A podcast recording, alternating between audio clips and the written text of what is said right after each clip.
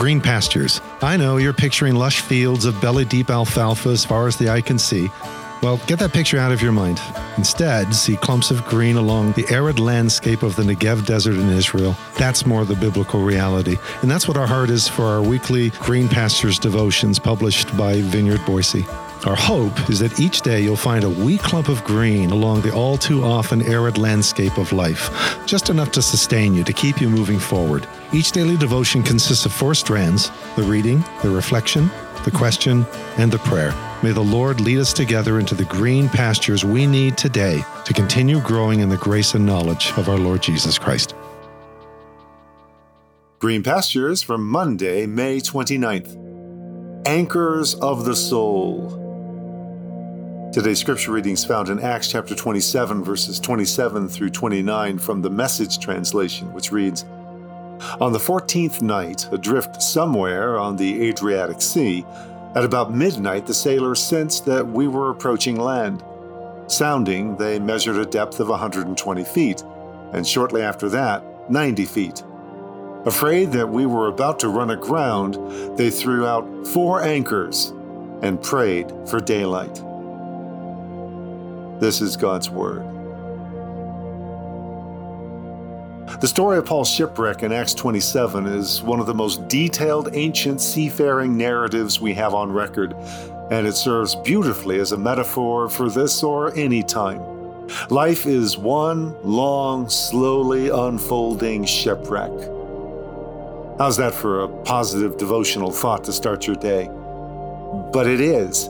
The world is on a collision course with jagged rocks we sense below, and sometimes we can see up ahead, and everyone is desperately trying to figure out how to manage it. Some retreat into the hold of the ship and turn up the music, or perhaps retreat into their private bunk with noise-canceling headphones, or with our mind-numbing or soul-distracting substance of choice. Others race about frantically on deck, trying to somehow prevent the inevitable, or to at least manage the crash, while others try to finagle their own way out and save their own skin. As the poet says, "Things fall apart, the center cannot hold." And so we spend our lives bracing for impact as we cry out, "Hold on to something!"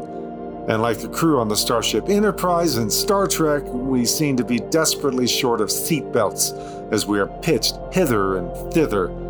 I mean, seriously, no seatbelts? No one thought to design the bridge of a starship moving at warp speeds across unexplored space with seatbelts? Did they really think there'd be no unexpected stops or unimaginable horror collisions? That would be like a car without brakes or a ship without anchors, because the sea always behaves itself, yes? And every harbor is a fair haven. Paul's ship had not one, but at least 4 anchors.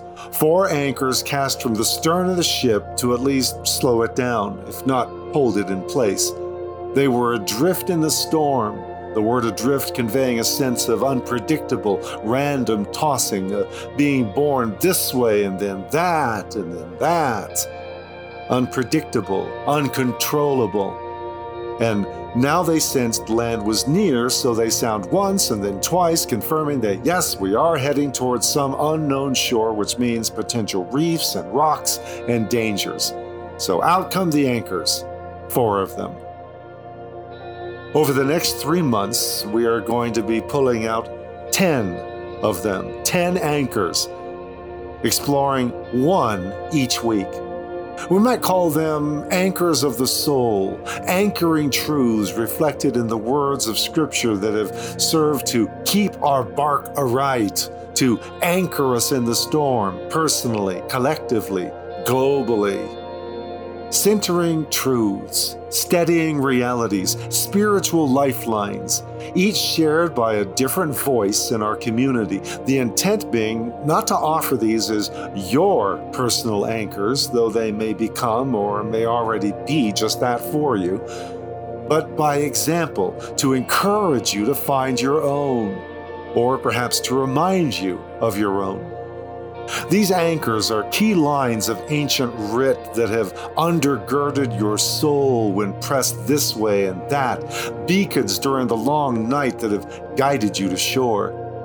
Our word anchor comes from the Greek word, well, anchor, technically ancora, from a root word that means to bend or to curve.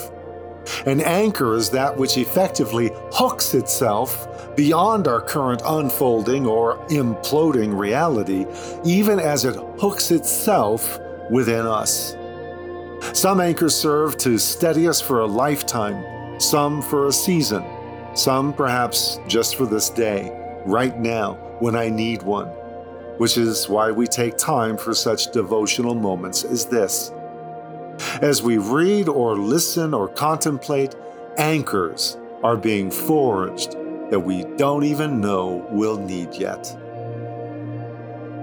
So, as we pause for a moment of personal reflection and prayer, ponder, what would you identify as an anchor passage in your own life? What line or verse or verses of Scripture have served as a centering reality for you in a pivotal time or season? You can't find firm footing in a swamp, but life rooted in God stands firm. Lord, so says the ancient sage in Proverbs, and so is life, a swamp when it's not a storm. Root my life in you, in the midst of the swamp, in the middle of the storm. Anchor me, ground me, center me in the realities of you, of your sustaining presence, of your unfailing love. Through those words, those lines in season, which will be the light when all other lights go out. Through your mercies.